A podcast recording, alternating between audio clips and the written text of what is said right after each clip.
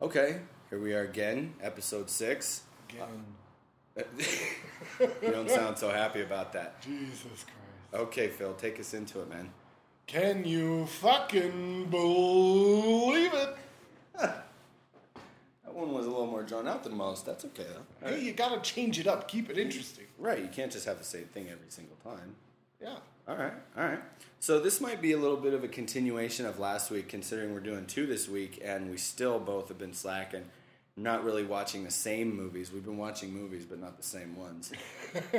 That's always great. You know, it's great for a podcast when nobody knows what's going on. Right, when you're just listening where do they come up with these movies? Jesus, what do they go to like the bargain bin at Walmart and just randomly pick something? Exactly. 350. Why not? Hey, you know, maybe we should do that one week. Maybe that'll be a theme week. the bargain bin at Walmart. Um, but okay, let's see. The continuation, we mentioned it last week. We got to go. I think this should be our first one this week. The Shadow.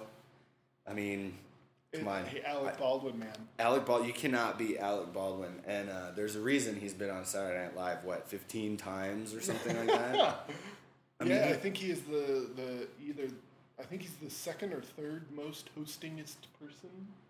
Well, it's got to be between him and like Steve Martin and Yeah, I think I think it's one of the guys you think is almost a regular, like Steve Martin, who's the most. yeah, and then for whatever reason, wasn't Paul Simon on it a whole bunch of times, or was he just a musical guest? I think he was a musical guest a bunch of times. Okay, Probably 'cause- because he lived down the street. Right. Well, remember that skit they had where it was like the Five Timers Club or whatever, and it was Tom Hanks, I think, was the one that was getting into the, the Five Timers Club, and it was him and Steve Martin and John Goodman's hosted a shitload of times, Yes, he which has. is weird And, to uh, me, but Walken's hosted like nine or ten times. that's true. Christopher Walken. Yeah. I saw this really weird little clip of uh, on this show on Comedy Central. It's all about internet just goofiness. It's called Tosh.0. It's pretty funny. Saw this clip where it was Asians imitating Christopher Walken that he pulled off the web somewhere. Oh God! Yeah, it was very. You mix the Christopher Walken accent with the Asian accent, and th- not just Asians, you know, in Dallas somewhere or whatever. It was Asians like from Tokyo, Japan. yeah, yeah. yeah, weird. so, and, anyway, anyway, Alec Baldwin, The Shadow, um, directed by the same guys, directed Highlander. Which we didn't talk about. If you We did well. I never finished it. Oh, I was I. you know, I it's not that bad. I don't know why. I just I couldn't. I just I mean, it's not Lawnmower Man, where literally I had to stop it every 10 minutes just to relax and go, okay, I can finish it, I can finish it, I can finish it. Yeah. Well, the lawnmower man, the first lawnmower man wasn't. That's what I'm talking That's what you're about. talking about. Oh, With okay. the Jeff Fahey and Pierce Brosnan. A team for the ages. I tell you what. Hey, Jeff Fahey in anything is like must see entertainment for me. Well, yeah. I mean, he was the best part of the trailer for the Mexican. the best part of the trailer. That's great. Hey, you know. Hey, he's on Lost now. Is he? Yeah, but no, I was going to mention uh, his great, like the only starring vehicle I can ever remember for Jeff Fahey is Body Parts. But anyway, The Shadow. The Shadow, okay, finally, yeah. again, directed by the same guy that directed the uh, Highlander, which I didn't know. You didn't know Russell Mulcahy did it? I didn't. I was never into the Highlander. I never. I, don't know. It was just one that I never really picked up on, which is what you said in the last one where I mentioned it was the fact that I'm a pretty big Sean Connery fan, and I never just I just never. Yeah, because I mean, uh, a lot. Most of the like when I was a kid, most people knew Sean Connery from Highlander. All my little nerd friends. okay. I, one of the things I love about The Shadow so much is that I don't think that anybody in that movie is taking it terribly seriously. Yeah. and it really kind of captures this sort of goo- this this mood or this feeling of just this goofy, over the top a little bit radio play in a Yeah, way. yeah. I mean, they they wrote it, and I think they performed it as if it were on radio. Kinda. Yeah, I mean, I, I, I just, but some of the lines in that are just, you know, the best. the the whole, you know, did you get that in Midtown? Or he's like, 48th Street. You, sir, are a barbarian. or I dreamt, I dreamt I um, was another. I I ripped, ripped my, my- face off, and was another man underneath. You've got problems. I'm aware of that. Like, okay. And some of it's really ridiculous. Uh, with the whole thing of the big revelation is is that he's hypnotized the whole city. What you know? I, I know from across the world. from across the world. 20 years. Right, exactly. Uh, yeah. And and then um, Why not? hey, you know, and uh, uh, Tim Curry just completely Oh with the God. just losing his marbles and I, I always kind of hated that scene where he just goes nuts and starts foaming at the mouth. I'm like, he's like really? he's drooling and he's his eyes are bugging out of his head and he's sweating and it's like wow. Why did they name him after a mine? What was his name? Farley Claymore. Is that a mine? The Claymore mine? Yeah, of course. Oh, mine as in okay. As in boom? Yeah, I thought you meant like it's in a big hole in the ground. I did. How would you know that? But you don't return my calls anymore. I never returned your calls. You know why? Because I don't like you. And he just keeps going. He doesn't even. It doesn't even phase him that she's just telling him straight up. course. I'm not going to return your calls because you suck. You know what I always notice, and I always see this guy wherever I see him. Is the is the the other the big fat security guard was on Parker Lewis Can't Lose. Yeah, yeah, I remember him in that. Yeah, and that's um, speaking of. Well, no, I'll save that for the next one. But I was going to say in Wild Things, which is another one we'll talk briefly about. There was one of those ones where you see the actor, or actress, and he just drives you crazy to the point where it's distracting you from the movie to where you've seen them before. Oh. Um, that one happened to me in Wild Things, but we'll go into that in a minute. uh, but the with the Shadow, I mean, I think that it was that was that that was after Batman really hit it big, and superhero movies were Oh kind yeah, of coming back the, the first Shadow time. was because the Batman was like eighty eight or eighty nine. eighty nine, I think. Yeah. and um, the shadow I think is 94 because a little known fact I keep all of my movie ticket stubs going back to 1994 and I have my shadow ticket stub wow, I didn't know you still saved those. I knew you used to. I didn't know you still did. I still do you guys still come in a little porcelain bathtub? yeah, no that broke that broke when we lived together Oh, okay. That's too bad because that's what I always remember is a little bathtub. I have this like weird uh, plastic box I keep them in it's But- totally full But so okay, the point I was trying to make is that okay, Batman hit it big, and that sort of got superhero movies coming back for the first time they came back. yeah Because then there was this whole slew of sort of weird, goofy, dumbass superhero movies. like, Like, double dragon well, that, and then well like, I guess that was the video game craze yeah. Well, there was there was the Shadow. There was uh, what was the one with um, with Billy Zane, the Phantom the Phantom, um, which Or- That was like, we talked about him last week. That was produced by Bob Evans. That was like his supposed to be his big comeback. Was Wow. producing the Phantom. which I never even saw, but I just looked at the trailers and stuff and went, "Wow, what is that?" I I think I own it, just because I um, it's kind of in a similar vein to The Shadow and its goofiness, yeah. and I love Treat Williams as the bad guy Treat Williams, yeah, he well, he made a little bit of a comeback there for a while too. for a hot second. right, well, but the Shadow, I mean, it was supposed to be a big. I think they were imagining it as this big movie. This it was supposed to be like the next Batman, kind of, and um, you know, I think that they sort of saw it as potentially a franchise, maybe, you know, because really, the Yeah. Shadow, you can have as many Shadow stories as you want. Yeah. Who's gonna go back to 1914 and look up in the Shadow Pulp magazine? Well, at the time, you could still find the shadow on like you know cassette tape. The radio shows? Yeah, like Really? I remember seeing them these huge cassette tapes, like series of the shadow. Wow. Well, yeah, it's just, I, and you know, I guess it's like you got all this it, for a movie like that. I don't think it can be quite that quirky Yeah, to be a big hit like that. yeah. Americans don't get quirkiness frequently. I think. Well, that says in each TV show that's like that, real quirky and whatever. They always have these real dedicated cult audiences, but they never really go wide, you know, for the general public. But yeah, I think I can see that they sort of you can tell just by watching the movie that they were thinking, you know, this is gonna this could be a franchise or or whatever. Yeah, well, we all hope. But I always felt bad for Ian McKellen in that movie, and of course, at the time, he wasn't like a big actor. He hadn't been Gandalf yet. Right. But he has absolutely nothing to do in that movie Except for wander around and be an idiot. and be a total idiot. Like, yes, my Khan. That's like half of his lines. Well, right, and the things about you know they tried to set up the fact that he was this, this guy who was uh, was so dedicated to his work and stuff like that. In the sense of they're saying, well, Einstein couldn't tie his own shoes or something. It was just these weird little quirks and whatever, and, and he couldn't tell. He, he didn't know what the difference between a red shirt and a green shirt was. He Not was that he was. colorblind. Did they say he was colorblind? Yeah, oh, well, I don't know, but I, I assume he was colorblind because most people would know their colors. Yeah, well, that's what I'm saying. A little too far, you know. Or, Yeah, And then the, the the the billboard, you know, I'd climb a mountain for a llama, not a camel, but a llama. and he's and he, he's he's just staring at it like, "Durr," and the smoke rings are coming out. It turns into the Khan's face, or whatever. It's like, okay, you know, come on, poor Ian.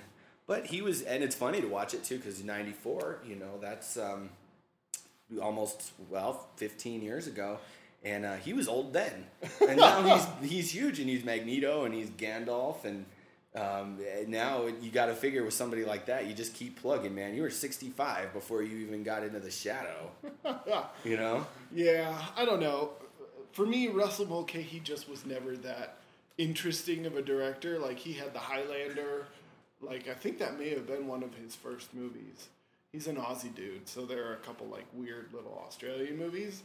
But then when he made Hollywood movies, they were just the worst. Like Ricochet. yeah that wasn't very good and then um, uh, what was he okay he was not the one that did no i'm thinking of somebody else i was going to say the one with alicia silverstone and um, i'm thinking of the guy that did demolition man Marco Brambilla. which only he did like two movies and just disappeared Yeah, pretty much. I think I think after uh, Excess Baggage, he did like a TV movie, Dinotopia, and that was it. yeah it's like what, what happened to this guy i mean excess baggage couldn't have been that hard on his career I don't know. Maybe if Alicia Silverstone says your career's through, your career. You don't fuck with Alicia Silverstone. I'll say that.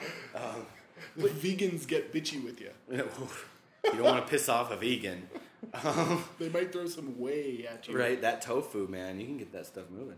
Um, but so Russell Mulcahy, okay, he did the Shadow. He did, um, and then after the Shadow, like you said, it was Rick. Was Ricochet before? Ricochet Before. was before 92, 91. Yeah, and then After The Shadow was pretty much all downhill. Then you started seeing like direct to video movies like Russell Mulcahy's Tale of the Mummy. right, I was like, really, Russell? You get the above the you know title credit? I don't think so. You're Are not, you not John? You're not John Carpenter. exactly? He's the only Well- one allowed to do that. I noticed that um, on the trailer for the last Airbender, Shyamalan is doing that now. It's M Night Shyamalan's The Last Airbender. Oh, M Night Shyamalan can suck it. That guy has like the, from what I understand, he has like the biggest ego in Hollywood almost, and it's Well, I mean, I guess when your second movie is The Sixth Sense, for which you you know is nominated for a Best Picture Oscar, I guess you have a right to be, but then you have to follow it up with something that's at all good. But I mean, after after The Sixth Sense, it's just a list of shit, right? I mean, yeah, it's like The Village. Unbreakable, The Village, Signs is okay. I like Signs is actually pretty decent. but the happening and the what's the stupid one with Bryce Dallas Howard and and um, oh, the Tale of the Mermaid or whatever. yeah, Lady in the Water, Lady in the Water, something. some- I don't know. Who cares? It's really dumb. Yeah, I, And of know. course, he he had himself playing like this Jesus writer character who was, whose book was gonna change the world. I was like, really, M Night Shyamalan? Really? Do you need to put yourself in your movies? Really? Yeah, right. Well, he considers himself the next Hitchcock or something. But he goes the the best thing, the best joke ever was from Signs, where he's like, where uh, Mel Gibson saying, you know, uh, don't call me father. I'm not. I'm not a priest anymore. And then in uh, in Scary Movie three, when Charlie Sheen says, "Don't call me dude. I'm not a stoner anymore." I don't know why it just kills me. When I'm not a stoner anymore. Well, you know my favorite joke from that movie. The the videotapes the, of, Oh, God. of alien sightings. There's the one with just the horse taking the giant shit. the horse taking the shit and the alien just wanders through. The two dogs fucking and the alien just wanders through. The, the, the frat guys and the one guy's like projectile vomiting and the alien just kind of watching him from the background. I don't know why. I mean, I know. I I don't know. I spent like ten minutes guffawing after that scene. it was kind of embarrassing that that was so funny to me. well, you know, hey, sometimes humor like that is the best. Who knows? Yeah. Well. hmm. But whatever. So, anything else you want to say about the shadow while we're at it? Uh, no. No, that's it. That's it. Okay. I'm surprised that we don't have more to say about these movies that we've both watched a hundred times. Maybe it's just because everything's been said before in these conversations. We'd have to go back and revisit some of these conversations we had five years ago. When we used to be excited about it, now we've all just seen it a hundred times. Yeah. Okay. So let's let's let's go on to what we got the next on the list. What's the next on the list? there? Wild things. Wild you Things. You watched that this week. I watched it last night. In fact, um, it's What'd you funny me- think? The Well- only, I only remember a couple things about that movie, and one of them is an enormous schlong. From oh yeah, it, that was Like totally, like I remember seeing in the theater, going, "Holy, holy, whoa! Yeah, I know. What? Why is that on the screen?" Yeah, yeah, no, I know. Um, it's funny to me to go back and watch that movie because that's a very, uh, it's a very lecherous movie. It has these long, lingering shots of what are supposed to be high school age girls. yeah. Um, and I mean, talk about and you and Well, yeah, the slow mo shot of her coming out of the pool, where like, they actually had thrusting her chest they had forward. removed the liner from her swimming suit so that it was like see through, and then, and then you know these shots where it just goes very slowly up from their feet, lingers on their legs and their ass and everything else. I'm going. You realize these are supposed to be high school kids, but for whatever reason, and I don't know why. Maybe it's just that there's enough of like Bill Murray in the movie or something that it doesn't really feel like you sick, dirty, nasty. Well, well, because it's I think it's so treated as a soap opera too. It's like this is campy. You It- know? well, I mean, is, too. Yeah, with Theresa Russell and all that stuff. Uh, Well, and um, Robert Wagner, oh, Bob. he was just like he.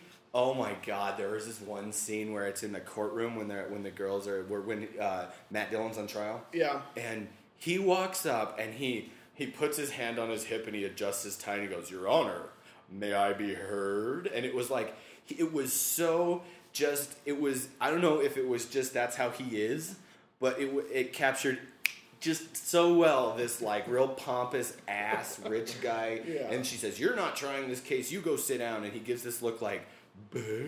like what i can't go and do whatever i want it was perfect and i, I don't know how else you could have really got to done that to do that Did somebody play the judge? I keep thinking it was like Swoozie Kurtz or something. you know she looks like somebody who's who's famous but i don't think she actually is hmm. because i even i kind of watched the credits to see if i could pick out anybody that was Yeah. that i went oh yeah okay but there wasn't really anybody the one thing remember i, I told you before there was that part that was driving me crazy about who was the girl that i recognized in the movie Yeah. And it was distracting me from the movie it was the weirdest thing because i watched the water boy not too long ago Yeah. and the girl that plays Matt Dillon's girlfriend, who, for whatever reason, is actually um, Robert Wagner's daughter in, Uh-huh. the, in the movie. And uh, she's and I saw her and I went, "Oh my God, who is that? I know that that actress from somewhere." And she's not famous at all. She's one of the two girls that in The Waterboy comes up to Adam Sandler at the party and is kind of hitting on him, and he has that real weird thing where she's like, uh, "Have you ever been with a guy and a girl at the same time?" And he's and he thinks he's they're just talking about being around people, but he's like, "I was with my mama and Coach Klein the other day." And there's the two girls, and one of the girls looks at him and goes, "Oh my god," and walks away. And then there's one of them who's sitting there, who still keeps talking to him. That's her from Wild Things. It's so weird that I even remembered that. Yes, uh, she must have stuck in your brain. Well, she's very, she's like, she's unique looking. She's not just sort of one of these cookie cutter extras, you know. But I do not recall this person. You- there's I no reason you would, I haven't but- seen The Waterboy uh, a long time. yeah, I'm not saying there's any reason that anybody but me and her would remember who that was. Uh, but so Wild Things, it's I think you had made you had made a comment about it was so convoluted that It is. It's so. I, I always love the fact that it's just such a complex and horrible plot that they feel the need to like explain it in outtakes during the credits. It's Yeah, like, but- oh, here's Neve Campbell on the beach, and here's Bill Murray coming to talk to her. You figured that one out, right? Mm-hmm. like no no no no Sorry. didn't see that one coming. well, you're right though, and Wasn't the director of that movie like the director of Henry Portrait of a Serial Killer? it was John McNaughton was the guy's name, and I don't. I think he did. I think that's right. I think he did Henry Portrait of a Serial Killer and like Simple Life with Luke uh, Perry Really? and Ashley Judd. I was gonna look it up and see what else he had done when after I was done watching it, but it was like two thirty in the morning, and I was I gotta get some sleep. But uh, I remember thinking that it uh, when Wild Things came out, there was something else that he had done that was semi big, and maybe I was thinking of Henry Portrait of a Serial Killer, but there might have been something else too. I don't remember. I don't really remember. 'Cause I I- mean, he's kind of a nobody as far as I can recall. Yeah, well, I'm yeah. I mean, you know, most people between the two of us, we can recognize somebody who's done a fair amount of movies. Mm-hmm. But um, and then I don't know. The couple things that kind of stand out to me in that movie is that for some reason Kevin Bacon was an executive producer. He, I think probably, and I maybe I'm reading too much into it. Maybe it was like he found the script floating around somewhere, and he went, "Ooh, um, I gotta." I can show my dick. Well, well, he went through. Didn't he go through kind of a phase where in like three of his movies, he he had the frontal nudity for some reason? It seems to me that that sounds right. Yeah. Because I think he did in uh, Hollow Man too. Yes, he did several times. You know that movie, Hollow Man. I love, but it's maybe one of the skeeziest movies that Paul Verhoeven has ever made, and that's saying something. I was gonna say that's saying a lot right there. I mean, oh, when he like attacks Rona Mitra, that's uh, when he. Oh, I can never get it out of my head. It like literally made me want to vomit when the guy like falls down on the little piece of metal and it cracks his head open. Oh, it grosses me out. Uh, well, see, and that's see now we're going back to where where we where you were for Wild Things, where I have seen Hollow Man. It was a long time ago though, and I don't remember a hell of a lot about it. I remember him spying on the girl in the uh, you know in the, her bedroom when he's invisible, and then I remember um, I remember little bits and pieces of it. I just don't remember. You should go back. I, I really do like that movie. It's it's part of my collection. Um, but uh, it's a it's a disturbing, disturbing movie. Well, yeah, and uh, if it's Verhoeven, it's got to be at least a little bit, just at least a touch. at least a little weird. Um, you know, it- oh, this is one that I don't have much to say about. Just sort of going on. This is skeezy and kind of gross or whatever. Is that? What a great topic. it, well, you know, it's a good segue. I watched the first like half of My Bloody Valentine. the new one. Yeah, but uh, see, I must have really wanted to watch it because it was. I downloaded it, and it was still had all the 3D stuff in it. I don't know if you can go get a version of it at the video store that doesn't have the 3D Yeah. little stuff in You, it. do. you can either you can watch it in 3D, and you and I think when you buy it, it comes with like a couple pairs of glasses, but you can play it without the 3D. But see, the version that I got still had the 3D, and I didn't have any 3D glasses. Yeah. And it wasn't actually as bad as it sounds like it might be, but there was a few scenes where like, whoa, I can't, you know, and just some of the some of the stuff where the one part where the guy gets hit in the back of the heck with the head with the pickaxe and the, his eyeball sticks on it and it goes Yeah. bloink out there. I was like, ew. Well, I told you about like the one of the funniest scenes in film history in that movie, where this totally buck naked lady is chased around her motel room Oh, and she's- by the killer. and she's completely, totally naked Completely for about five totally- minutes of the movie. Yeah, bush and all. Yeah, no, I saw that, and I was, and I remember you talking about that, and I was like, wow, this this actress, you know, She's pretty. Uh, she's got a sense of humor, and I Yeah. love when she hides behind like the frame of the bed. and he's trying to put, get her through it with Yeah. the pickaxe, and it takes him like six tries. oh, that's the funny. Yeah, I didn't actually finish watching it, so I haven't. I don't. You know, I can't really say much about other than the first say forty minutes. Yeah. but it was a little off. Well, it doesn't get much better. well, yeah, it was a little off-putting with the 3D effects still in there, though. Maybe I'll see if I can go find a version without the 3D out, you know, somewhere that I can get. But Yeah. it, either that or see if I can find a pair of 3D glasses somewhere, something like that. But yeah, it was weird to watch it because there's all the little blue and green lines. It's almost like watching on an old TV Yeah. that the color was going out on. So, That's great. but yeah, whatever. Did you get a chance to watch the Avatar trailer? Shit, no, I forgot. Jesus, I Amos, I give you a project, I know. and it doesn't happen. Maybe what we should do is that when we take the smoke break, bef- well, before we go out and smoke, we can set it up to download the Avatar trailer. I'll watch it before we come back, and then I'll actually have something to say about it. so you can hear something. So we'll Yeah. have something So- to talk about. So we'll actually have something that we've both seen to talk about. Um, but just to finish up on Wild Things, I, I actually, I kind of enjoy that movie. The problem that I had with it was that t- toward the beginning, the first half, maybe even the first two thirds, Mm-hmm. it's relatively lighthearted.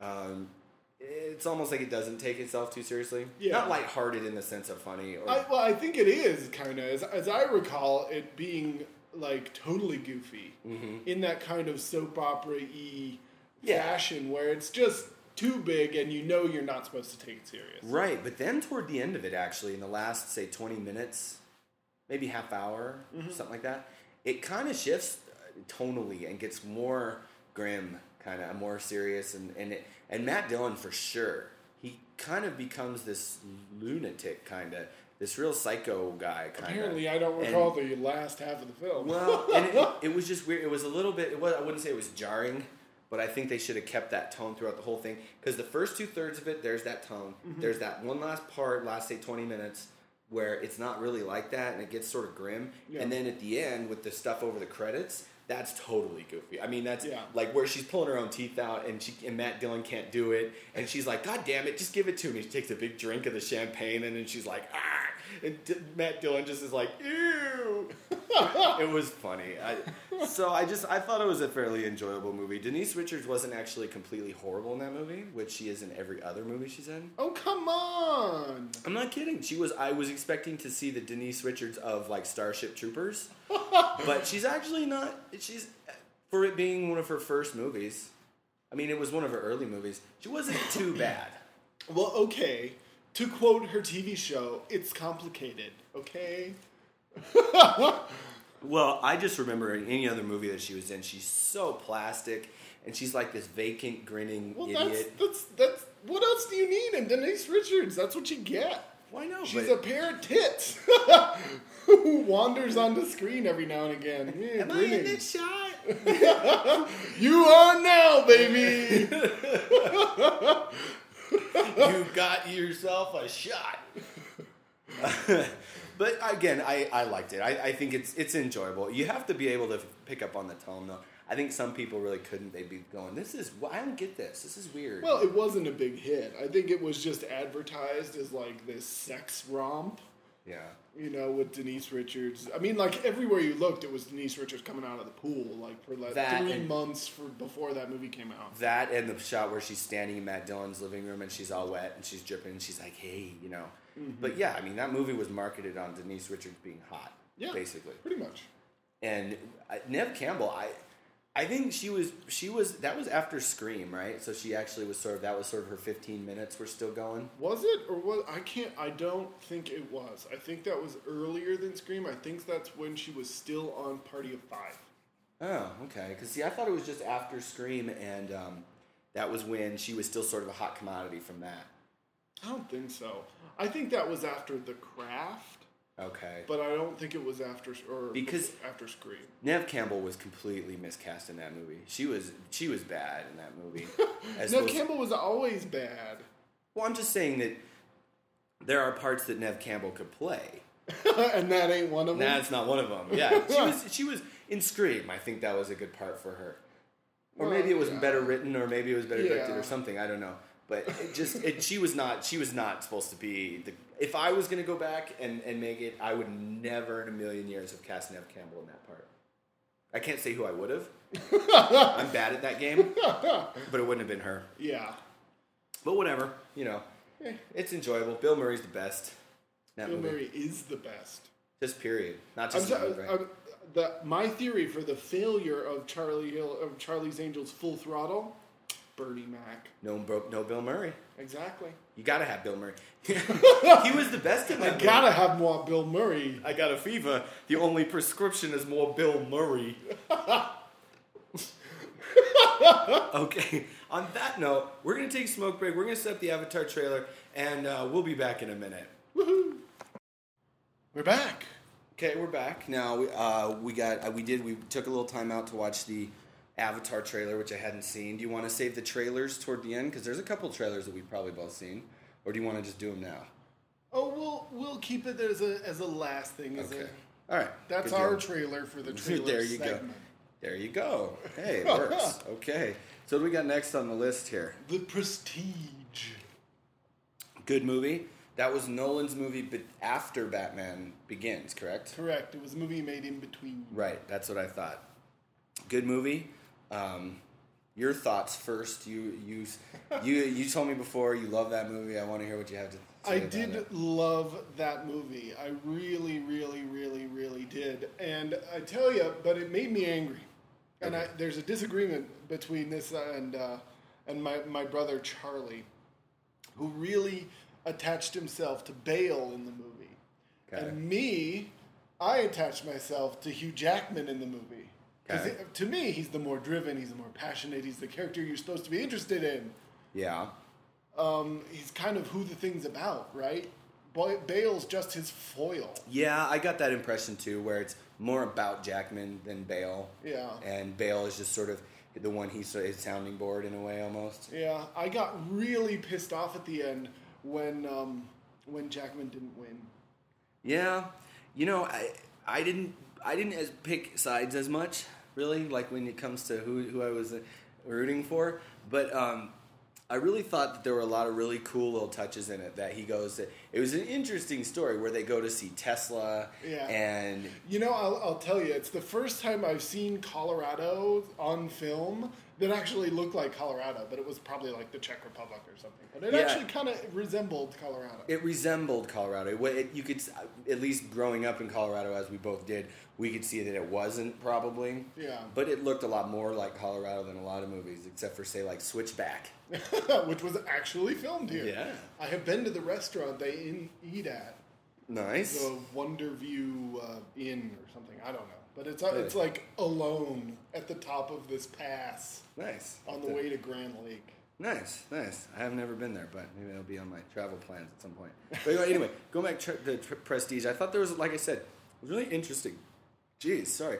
There's a lot of interesting little touches in it. You know, with the Tesla thing, um, and where they, where he was plugging the light bulbs into the ground. I thought that was really cool. Um, and just the fact that that they actually brought up Tesla as being this character who built this machine that would. Yeah. And see, I never completely. but of course, it's like every conspiracy theorist thing is is Nikola Tesla invented everything, but they, you know, Alexander, people stole it. Yeah. and- right. Well, see, what I didn't, and I've read that there's actually evidence in a way to support some of that. That Tesla really did invent a lot of things that people, other people, ended up getting credit for. Yeah. Because he didn't really care about getting the credit for it or something, or he, he didn't pay enough attention or something. No. But anyway, I didn't. I will say this, and maybe you can explain it a little bit better to me.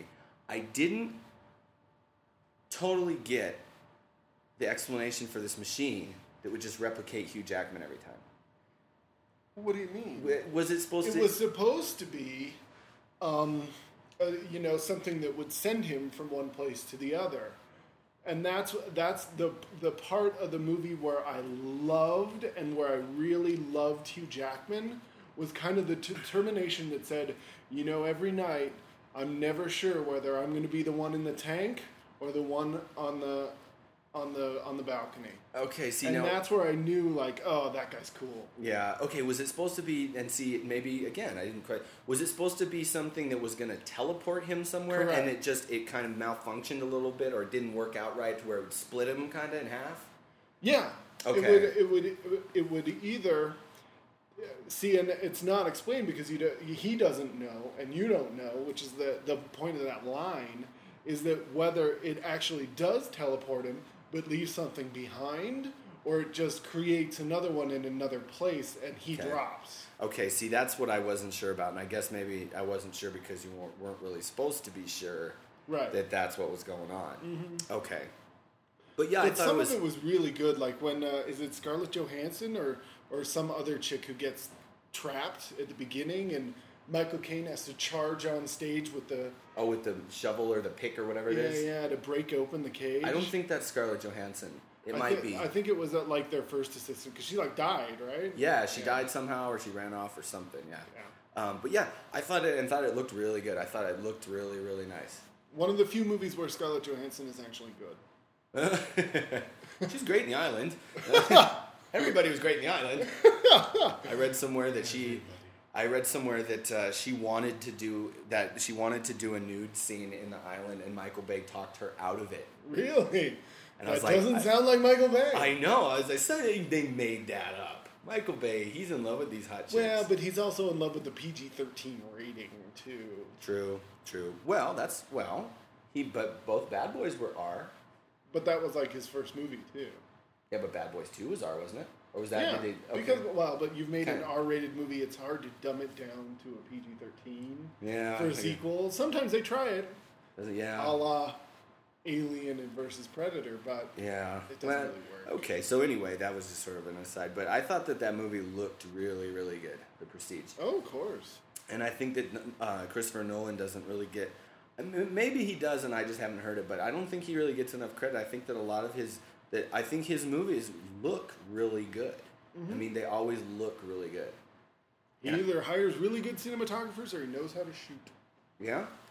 But so I liked it a lot. I never did see the other one. What was the other magic movie? The um, Illusionist, The Illusionist. That was with uh, Ru- um, Edward, Edward Norton. and Paul Giamatti.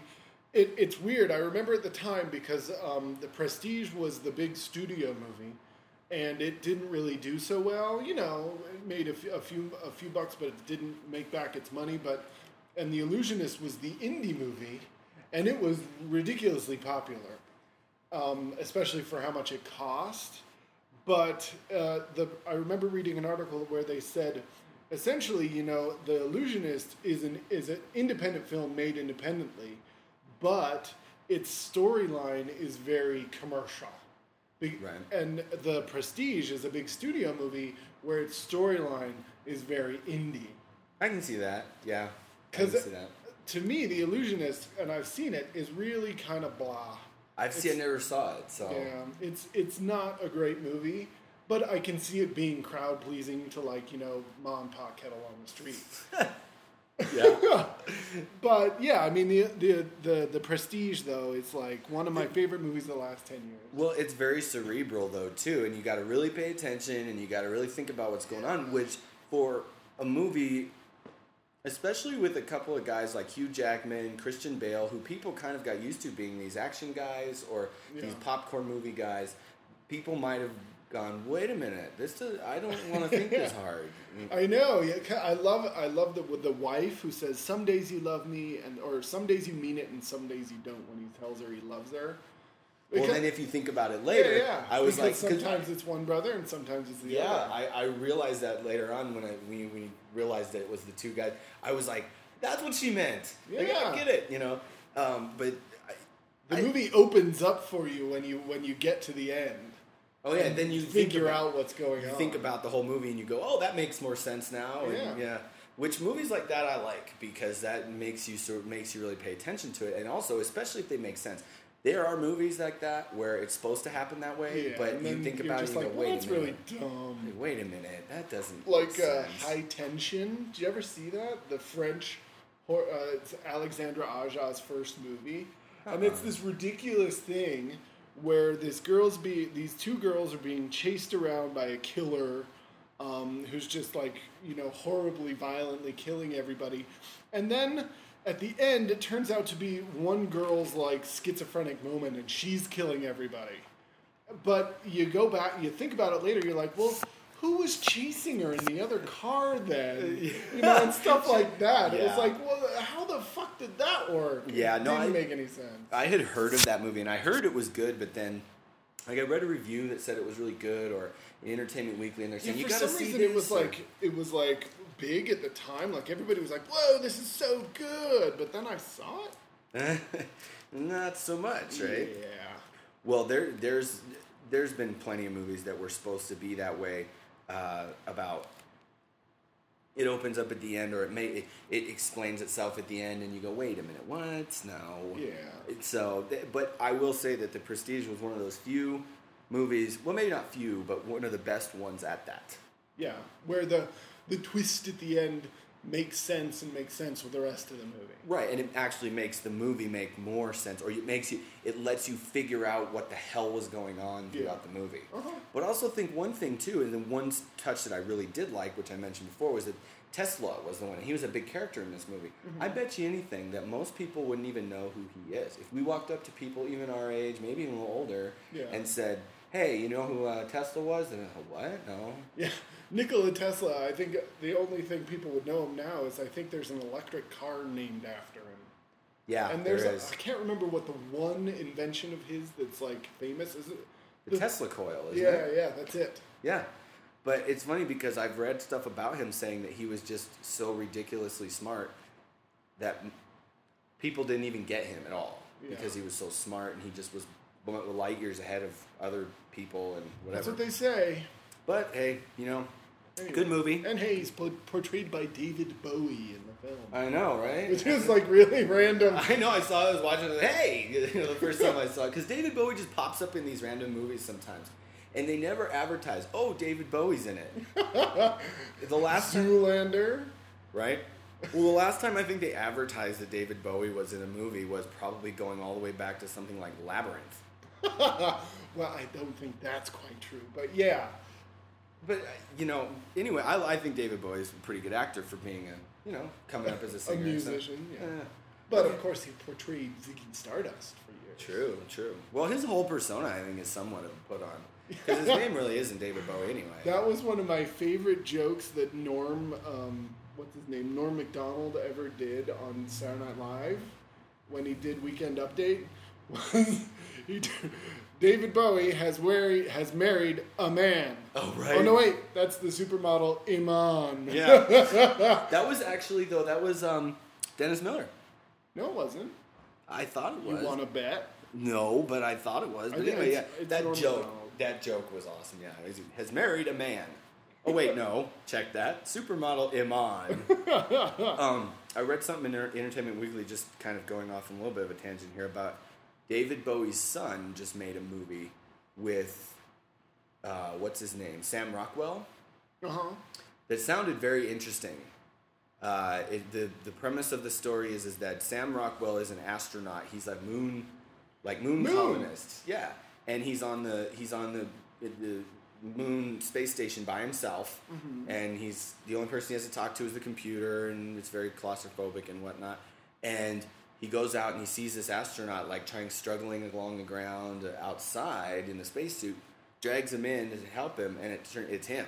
Yeah. It's another Sam Rockwell. Did you never see the trailer? I saw it, it was playing down the street. and I never saw it. I meant to, but I never got around to it. No, I hadn't even actually heard of it until I read about it in Entertainment Weekly a couple weeks ago. Gotta keep up on your indies. I know, man. I, I'm Quit slacking. going to see the Transformers 3.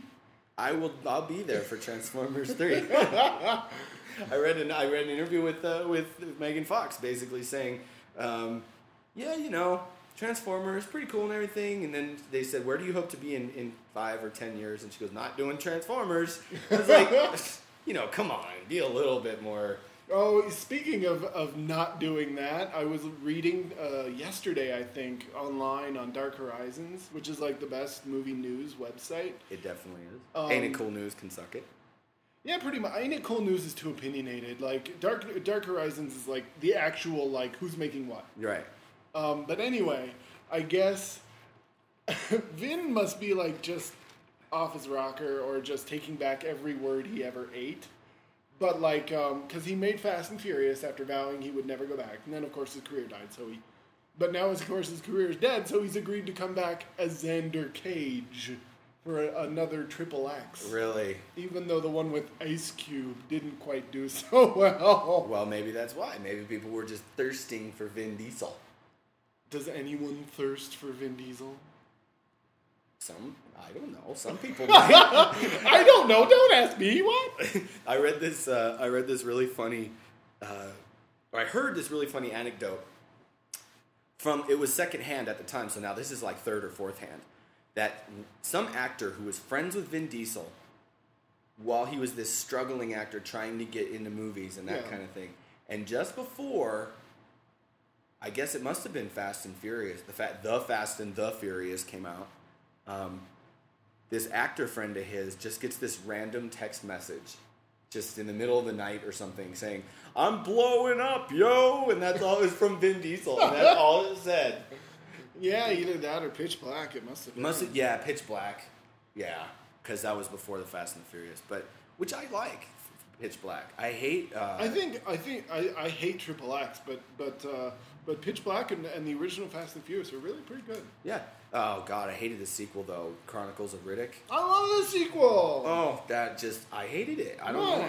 I don't know why. Nah. It was supposed to be a big trilogy, but then the third one, because Riddick didn't do any money, um, the third one actually came out as a video game. I think no, well, or that was animated? There was an animated movie that came out at the same time, that was at the same time. just like the Animatrix, oh, okay. because they thought it was going to be that big. But no, I guess Twohy and uh, and um, and Vin Diesel are still talking about making another Riddick movie. It's Yeah. just a matter of getting Universal to give him any money to do Right. it. Well, I mean, what was that? Vin Diesel's uh, Babylon AD that came and went without nary a whimper. Well, because that was really really bad. you see it? Yeah, I saw it.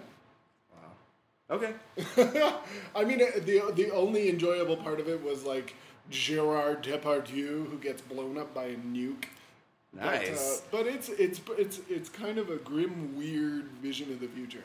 Well, I was actually sort of interested to see it just because That's why I watched it. I was like, eh, maybe it'll be good. Maybe Yeah, it'll yeah. be better than they said it was. and it was on i think it was on hbo last weekend and i was gonna watch it and for whatever reason i didn't maybe i'll see if if i get over to my hbo provider this weekend i'll see if i can because i don't have hbo at home Uh, But where you can get your fix. i know i'm like i just need a little bit just let me see ad come on babylon ad that's all i'm asking for I only need two episodes of True Blood this week. Just two.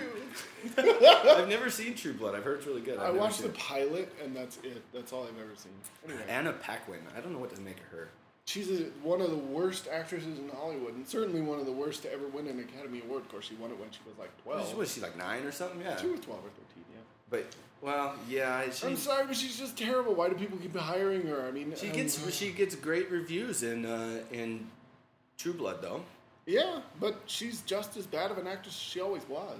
Maybe they just make the character so that that just works for Yeah, her. Yeah, I think so. That would be so hard as a writer, I would think, to write a to say, okay, say that me and you are writing True Blood and we come on and they say, okay, we got you Anna Paquin and we go, no, Anna Paquin, fuck, and you know, and then um, Well, to have to write a character to where her bad acting style makes it kind of fits in with the character or But I think sometimes also you you end up with writers who can write for certain people, like um, like uh, say Alec Baldwin and David Mamet, or Yeah. um, what's his name? Even like Woody Allen and uh, freaking like Diane Keaton or something. yeah, yeah, or what's Samuel L. Jackson and uh, Quentin Tarantino, True. who just know how to read their lines. Yeah, that's true. It So is maybe she true. just got lucky too. Yeah, that that yeah. Oh, speaking of Tarantino, I still go. I still do want to go see Inglourious Basterds. I still don't. no. I don't know. I just don't care about him anymore. After after Kill Bill and after Death Proof, I'm just like, it's just done. It's like, Yeah, but see, in my in my view, in my sort of opinion, or the way I see it, when it comes to the the new one, I just watching the trailer and sort of seeing the commercials and that kind of thing. It looks like he, he maybe he's trying to maybe he got away from especially the death proof thing, mm. where everybody just sits around and talks for twenty minutes at a time and Maybe. Nothing happens. but that's his shtick. Remember, I remember seeing.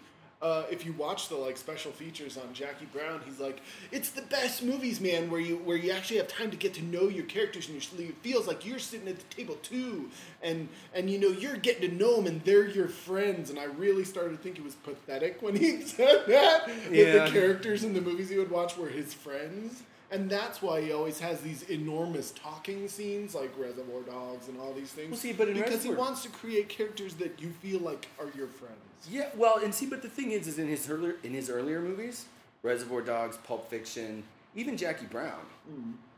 those scenes felt a lot more natural. In the later ones, Kill Bill and especially Death Proof, Yeah. they seem forced. Yeah, well, and they seemed overly long too. Right, that's what I mean. Is he went, oh, this worked in Reservoir Dogs when they're sitting around talking for five minutes. It would work even better if we talked for twenty minutes Death about Proof. the same Fuck, inane I bullshit. couldn't get over that like diner scene with the three girls in Death Proof. I was just like, end. Oh, where they're eating breakfast? or- Yeah. yeah. Oh. And the thing that sucked is that Robert Rodriguez really got it, Yeah, and he, I mean, he hit that nail on the head with the with uh, Planet Terror. that was perfect. I love Planet Terror. Yeah, it, which is funny because the fact that I kind of think that Quentin Tarantino was the one that really kind of came up with that idea to make the Grindhouse movie. Yeah. But Robert Rodriguez was the one who really got it, and he made that movie. Yeah. You know, so Well, he made it fun. I think you can find both kind of growing grindhouse horrors. The ones that are like, um, really goofy about it, and ones that are really kind of self-serious about it. And I think Yeah. they just kind of embodied two halves of the grindhouse thing. Yeah, but Planet Terror, I love that movie. I, I just I, I remember I remember we went to see the uh, Grindhouse. Yeah, we and- sat through the whole thing. and the the double feature, and just watching the, the the trailers, watching Planet Terror, then watching more trailers. I was going, this is awesome. and then Planet Terror comes on and lands with a resounding, Oh, you mean- deafening or Death Proof comes on, land, lands with this resounding thud, and I was just like. It's like you, you at, at the same time you couldn't have had that first because people would have just left. Right. But as the second, it's such a downer. such a letdown after the first one because you get those trailers and then the movie and then the Uh-huh. tra- the, the Nazi uh, werewolves You know, of the SS. The, the Rob Zombie one. yeah, you can really tell that's Rob Zombie. And what was Nicolas Cage doing in it? you remember that? No, I don't. He would he would and Nicolas Cage as Fu Manchu. remember? No, That was this so weird. escaped me. Yeah, it was the it was not the the she werewolves of the SS or whatever. Yeah, I remember that. I At don't the end of the Nicolas trailer, Cage at the end of the trailer, they're listing the, the actors, and then all of a sudden, there's Nicolas Cage with this big giant Fu Manchu mustache, the whole get up on, and he's just sitting in this chair, this big throne, just going. Ah! I always I, I read uh, a while ago, so Lord knows if it's true that that Eli Roth actually wanted to try and make Thanksgiving into a movie. Wouldn't surprise me. Well, isn't Robert Rodriguez making Machete? Yeah, Well, there you go. he is. Eli Roth is a twisted, weird motherfucker. he is. Have Yeah, you seen? Oh, so. like oh. Um, I, I think we may have had this Hostel. discussion about. I saw the first one. I never saw the second one. Was the second one was still Eli Roth though? Yeah, they're Okay. both Eli Roth.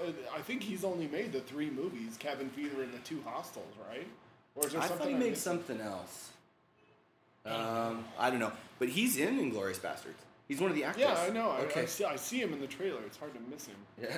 But, Looking um, very smug. I just thought the trailer just was so disinteresting, and I hate Brad Pitt. I think I do these days. I hate him. You know, it's funny to me. I've never liked Brad Pitt as being quote unquote Brad Pitt, being you know that the personality Brad Pitt. But I actually, I kind of like Brad Pitt in a lot of things that he's done as an actor. Yeah, sometimes, but sometimes you get seven years in Tibet. True. you make a good point there, Phil. Um, but you the- know, for every for every twelve monkeys, there's something else. so he was awesome in Twelve Monkeys. That's the only thing that's gotten him an Oscar nomination, right? I think I mean, otherwise No. you get Meet Joe Black. He was nominated for something else, I think. I don't think. Maybe I'm not sure. Okay, we're gonna uh, go through what other movie. We have one more movie, right? we have the Mist. The Mist. We'll do The Mist, and then we'll do our trailers, and then we'll be That'll be it. out of your lives for another week. Thank God. so The Mist, uh, I loved that story when I was a kid. yeah, The novella, because it's really not a short story. yeah. It's like 150 pages or something. It's I think it's almost 200 actually. Anyway. But yeah, uh, I loved it. I just loved that story when I was a kid, and I and I don't know if maybe it's because I've always sort of had this somewhat of attraction to these kind of cheesy horror, you know, like Friday the Thirteenth, Sleepaway Camp, Uh huh. you know, whatever. Yeah. Because that's what it is. You know, it's it's kind of a Well, it's a bit more um, it reaches for something with all the religious stuff, uh, which is in the story too, right? Yeah. So- it's I think but in the story as opposed to the movie, I think that that was used to make a point more along the lines of people can be real animals to each other even if they're saying in the Well, in the the name of religion. the movie. No, no, but they're saying that that's one way they do it in the Yeah. story. As opposed to in the movie, I think it reached for a little bit more than that with the religion. I don't think stuff. so. I, I yeah, maybe, but I, I think it just showed that people could go crazy and start doing weird shit when threatened. Oh yeah, yeah. And then um, the I love the scene where they go over to the uh, to the sporting goods store or the pharmacy next door, Yeah. and there's all those spiders, and is like yeah. But there's the same thing as in the book. Uh-huh. I mean, they, that scene translated really well over to the movie. Well, Darabont's become like uh, the most famous adapter of Stephen King these days. I think. Oh, that's all he does. Darabont? Seriously, okay. Well, the majestic. that was, but that was the only one because okay, he did Shawshank. Yeah. He did The Green Mile. Yeah. He did uh, The Mist. Uh huh. He did uh, one other one. I swear he did. There was another Stephen King that he did. I don't think so. Well, I know for sure he did those three, but then what else was there? Like you said, The Majestic, but Yeah. other than that, I don't know, but, But- that was a so- terrible movie too. oh god. so, uh, but then Stephen King has spawned a lot of movie, uh, not just movies, but movie because Castle Rock Entertainment was originally made simply to make Stephen King works into movies. Correct. So now Frank Darabont has a career because he makes Stephen King prison movies, which was his first two movies. Uh huh. It's like that's a quite a niche you've gotten for yourself there, bud. That's a specific. Yeah. You know. I think we talked about it before. Shawshank is really, really good. I always thought The Green Mile was just overplayed. And I Yeah. couldn't bear that it was like three and a half an hours long. It was long. It's a li- it's a lot more pretentious than Shawshank is. Sure. Wow. Yeah, it is. But anyway, okay, this, so The Mist, I thought was really, really, really, really, really good.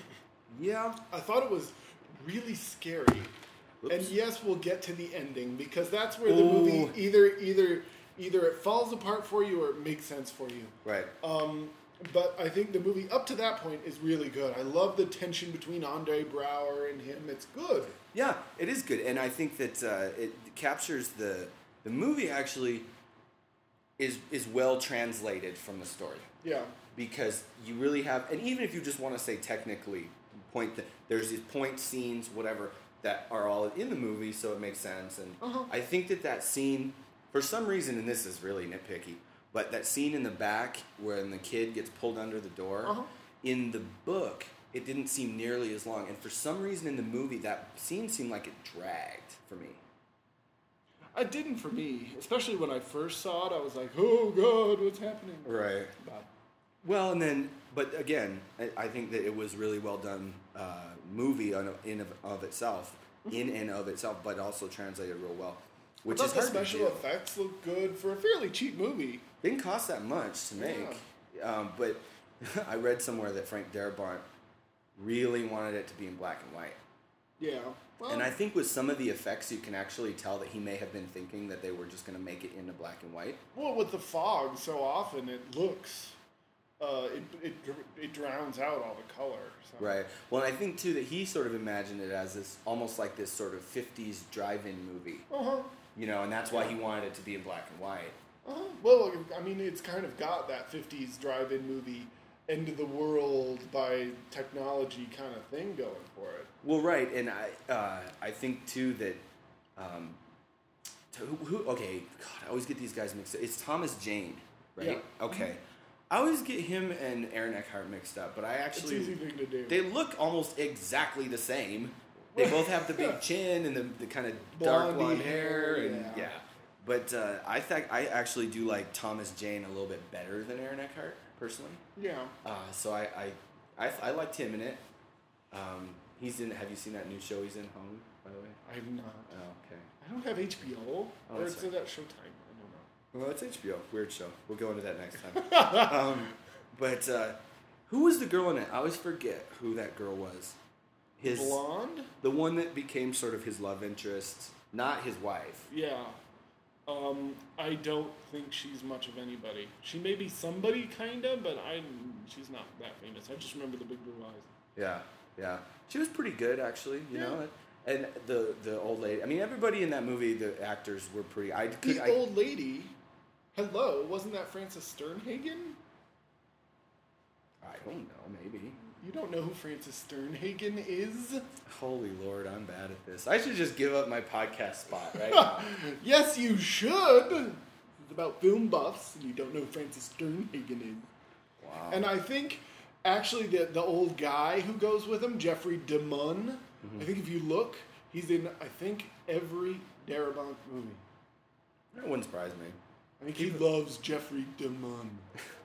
Who doesn't? okay, so we've gotten up to the point where we have to diverge, I believe, in our opinions. The ending. Yes, the ending. Um, It's certainly controversial. Stephen King did say if he had thought of that ending, that would be the ending of the story. Yeah, that's true. I know that he has said that, but I also think that one of the things that I really did like about the book, and maybe, and I'm not always like this when it comes to, oh, I like happy endings all the time or whatever. Yeah. But at the end of the book, it was really like there was just this one little tiny glimmer of hope. And they're like, oh, okay, we're to go after it. I thought that was cool. It's like, no matter if it doesn't, you know, you get this one little thing that you might be able to hope for and find and work towards, okay, then you're to do it. I like that Uh-huh. uh, that ending, oh God, though, this is the way I felt about the ending. I felt like Frank Darabont was taking his both his middle fingers and saying, "Hey, audience, go fuck yourselves." The guy shoots his fan, his kid. He, all these people in the car. Ten minutes later, the army shows up. I'm like, "Oh, I hate you!" I just, it just, oh, it fucking pissed me off. What was the point of that? Like, what, what was he? What was the point he was trying to make with that? I don't know. Um, it could be the senselessness of bad decisions, or I don't know. Oh. It was uh, the the pointlessness of life, the weirdness of disasters. Who knows? I, but I tell you what, that that ending, oh, it, it, I literally, and it, like I said, it felt like Frank Darabont was saying, "Hey, movie, or hey, audience, I, fuck you." Well, but it, it's this. It, it's a lot of times in disaster movies, if you noticed, or, or these kind of end world world ending ones, you get the shimmer of hope for the individual characters Uh-huh. and the the abyss of despair for the rest of the world. Sure. This was the reverse. The abyss of despair for our characters and the glimmer and the and the hope for the world.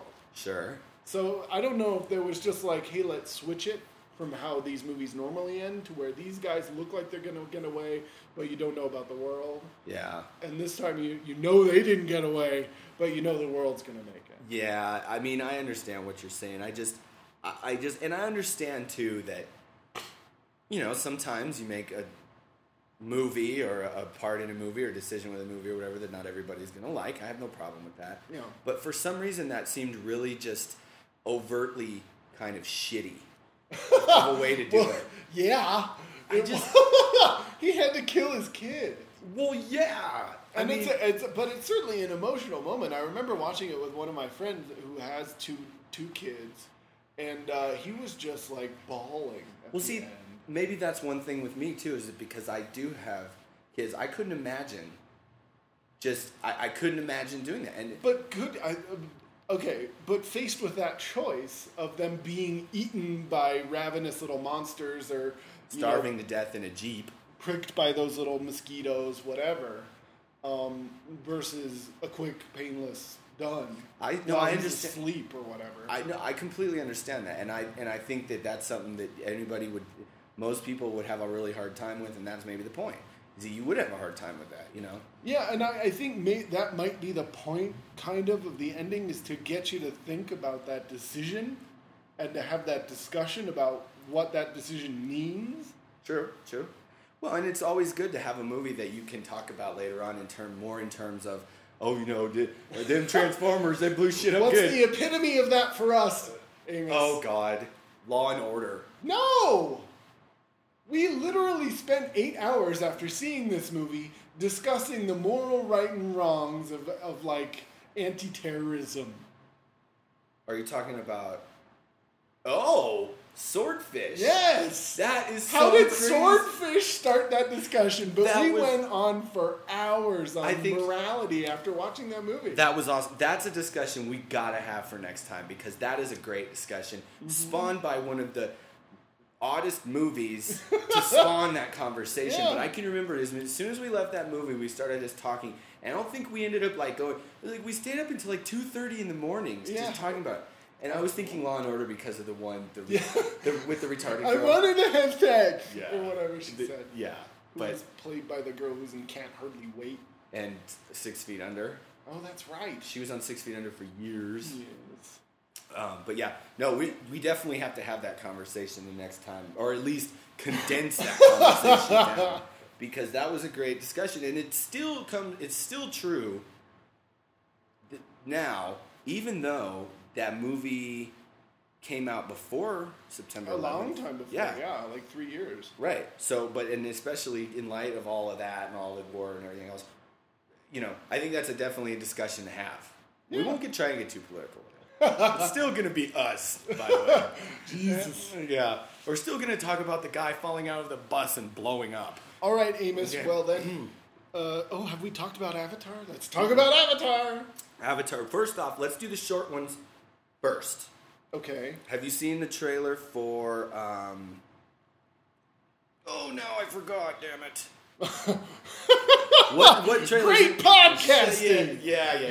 yeah. I was thinking about it just now too. What, Lists, Amos. I know. I told you I lost my notebook. I'm lost without it. I'm like the forest. We are too. Okay, so what? Okay, trailers. Um. Oh, gamer. Yes. Nah, I, I take it.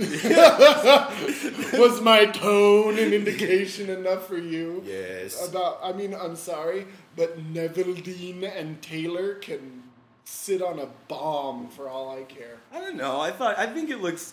Maybe it might be kind of fun. Uh, maybe it's just that I don't like Gerard Butler. I think I've come to that opinion that I just don't like Gerard Butler. Yeah, it's funny. I, I like him here and there. He's one of those actors that I, here and there I like him. He was decent in ugh, Reign of Fire, which may have been like his first mainstream movie. He was uh, Christian Bale's sidekick. Oh, he was. Yeah. And I was uh, the one I always think of him kind of fondly from is the Tomb Raider Cradle of Life. Yeah. But after that, it's like as soon as he became a star, I just find him kind of annoying. yeah. I don't know. No, it's an interesting concept, I think. Uh, but I'm just not sure how it works. Like. And see, this is how much of kind of a weird mind I have. It's like, how, okay, uh, what is this, telepathically controlling them? Or are you moving your arms and legs? Or, I'm like, how does this work? Yeah. Uh, but whatever. Anyway, so, and then what's his name? The guy, the other guy from Six Feet Under with the weird southern accent. The Yeah, guy, who supposed to be Michael the- Hall. Michael C. Hall from Six Feet Under and Dexter. yeah, he has a terrible accent. It was in like, what are you supposed to be like, Colonel Sanders? Know. What is like, this? Whoa, what's that? I remember watching that trailer and going, "Oh, poor Michael C. Hall. yeah, youch. might be up for a Razzie for that." yeah, right. Um, and then I did see the. Uh, was there anything else you want to say about No. Gamer? Okay. Um, uh, saw the teaser for the last Airbender, which I mentioned earlier. I think I've seen it too, but I, it doesn't really come to mind. It's it's that kid fighting with the candles, whatever. Yeah, yeah, yeah, And I've then, seen it. And then it pulls way out, and there's like four thousand ships coming. Yeah, to- yeah. yeah. I like that. I like that uh, image. I mean, it's there's nothing much to the trailer. Well, yeah, and I've seen, I'm, I've actually seen the kids show it's based on, and it's a pretty good show. So if, I've seen pieces of it with my daughter. If M Night Shyamalan can pull it out of his ass to actually make a decent movie for the first time in 15 years, it could be good. Yeah, yeah. I actually was watching. Uh, I was in, I was watching. It, I think it was when I went to see Transformers. I saw the trailer, uh, and the person I went to go see it with uh, leaned over and said, "Wow, they really these special effects are getting crazy." With the, the shot, the really wide shot Yeah. with all the with all the ships and the big flaming cannonballs, and that was just after we had seen the 2012 trailer, which is Yeah. like whoa, you know. So, and then let's see, there was one other one that I can't. Oh, uh, nine. Yeah. That looks The, pretty. the animated picture Yeah. with the ragdolls. yeah, I think That, that, looks pretty looks- adult. I think it's. I think it's supposed to not really be a kids movie. Yeah. Um, it looks pretty good. I thought it looked good. I was thinking, and usually the animated movies like that, even if they're supposedly supposed to be aimed a little bit more at adults, um, they're usually not. And I thought that was, I think it looks very interesting. I actually Mm-hmm. wouldn't mind seeing it. I'm certainly gonna go see it. I, I like it, and It's sort of like after the end of the world, and I was like, wow, now and to do- ragdolls take over. Right, right, yeah. So, whatever. It good. Yeah, Send your thoughts on the matter to canyoufbi at gmail.com. somebody email us. I know, Jesus. Christ. We have one email, and the only reason we have one email is because I told the person to email it, so it would, I made sure it was working. It was Gmail checking up on us. I know they're like, "Are you still there? Nobody sends you anything." you don't even get spam. I know. What are you doing? um, okay, so the pièce de résistance. Avatar. Oh boy, very. Um, I really got a strong aliens vibe from that. I really did.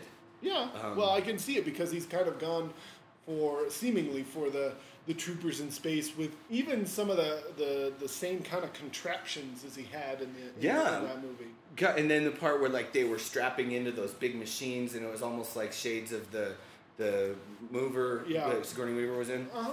Um, and then a lot of the even stuff like the ships looked the same, Yeah. and they looked a lot like the ships in Terminator. Uh-huh. And so, but not to say that that's a minus in my book. I loved her aliens, but um, As we established last yes, week. as we or went on into- one Monday. yeah. So this is our yeah, this is like a bonus episode right here. um, but so I thought it looked good. I thought that one of the things about the trailer that I didn't particularly like, which I only sort of picked up on toward the end, Yeah.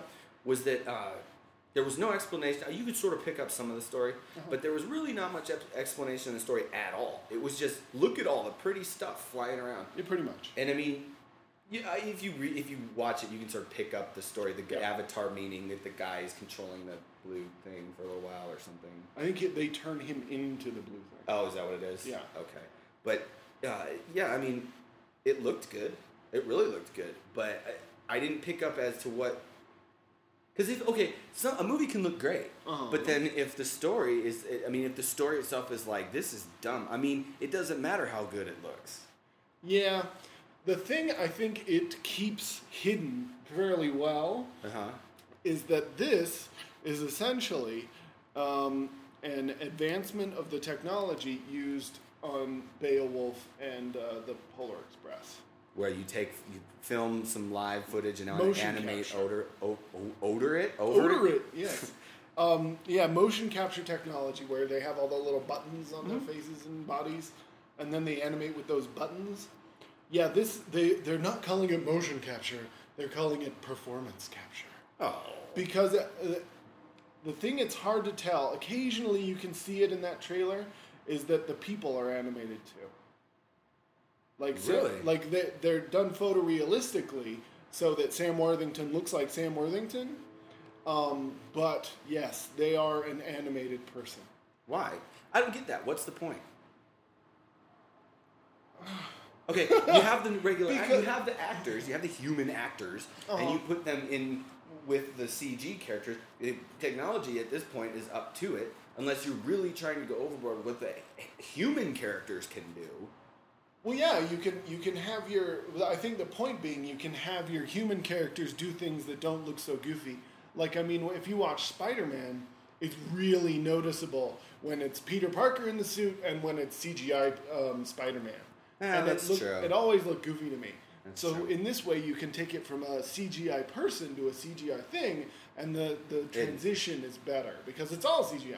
Yeah, no, I and can you can that. have the environment be different and all sorts of Yeah, yeah, I can see that. That's a good point. I, I just was sort of I think about it. It's like okay, you make uh, you know you make the Green Mile, but we're gonna make it animated with the photo capture realism and all this stuff. It's like why? Um, but you know what I mean, though. Yeah, yeah, and but I think also um, for certain technologies like 3D, it it makes it a lot easier to work in these new kind of revolutionary. It's not just like I don't know if you ever saw Beowulf or the Polar Express yeah. in 3D on screen. Oh, I never, I didn't see him in 3D. No, I Um, saw the movies. Like but- I went to the IMAX to see both, Uh-huh. and you don't get the blue and reds. They're these weird lined, cross-lined things that pick up on different lines in the thing to bring it out. Huh. And it looks much more natural. It kind of hurts your head, but it looks All looks 3D does though. it looks a little it looks more realistic than like just the blue and red stuff. Okay. Okay. Well, yeah, I, I definitely. I mean, I'd be interested to see the movie, not only because of the fact that it does look. I mean, it looks really good, even just on the little computer screen this big. Uh, it looks it looks really good, and you know, I, it's Cameron. I liked all of Cameron's movies except for Titanic. I was not a big ta- fan of Titanic. You know, I've I've grown to be okay with it. When I first saw it, I was like, "What's what's Jim Cameron doing making a you know romantic movie?" Not very well, but I've grown to be okay with the kind of goofiness of the movie. Well, it is. It's overblown and it's sort Yeah. of whatever, but I think that was part of why people liked it, probably. because it was this larger than life for romance. Yeah. Well, but like all of his other movies, I mean, I, I do. I like uh, you know, like Terminator, I like Aliens. Um, I like Piranha too. I was just gonna say I've not seen Piranha 2. but I like okay, Terminator, Aliens, Terminator 2, um, The Abyss. Love The Abyss. Everybody loves it. Well, no, that, No. Was, that was his one flop. Yeah, which is weird because It's his most adult movie. yeah, totally. Um, am I missing anything? Cameron? Yes. Oh, True Lies. I love True Lies. How did I, I was like, I think I you're knew- missing a few. No, what else? Terminator, Aliens, Abyss, Terminator 2, True Lies, Titanic, and I swear there's something else. we're in. Now, see, this is what we're doing. We're doing this on purpose, podcasters, so that you send us emails, so that you say you guys are stupid. You people can just look it up on IMDb. that's what I'm saying. That's what I'm saying. So they'll send us emails going, "What is wrong with you guys? You miss, you know, whatever." Um, but okay, so uh, let's see. Uh, Avatar, I will probably go see it. I will certainly go see it, and I'll see it on 3D on the IMAX because it's cool shit. I, you know what? I have actually not seen a, a 3D movie in the theater. God, since like Captain EO or whatever. I'm not kidding. I have not seen any of those new 3D movies in the theater. Nope. I saw some of Journey to the Center of the Earth at home with the 3D glasses because they came in the DVD box. Yeah, But I haven't seen any of the new ones. that's crazy. I think it's only those motion captures that look really good. Oh, Well, I guess uh, because I was saying I saw Superman and that looked pretty good. The like 30 minutes. But that was kind of distracting too, because it was only thirty minutes. So, So, every parts of it now and again, it, ju- it would just, it would just be like the, the good glasses would start blinking at the bottom of the screen. You'd be like, "Oh, okay." You put them on. That's it's like, weird.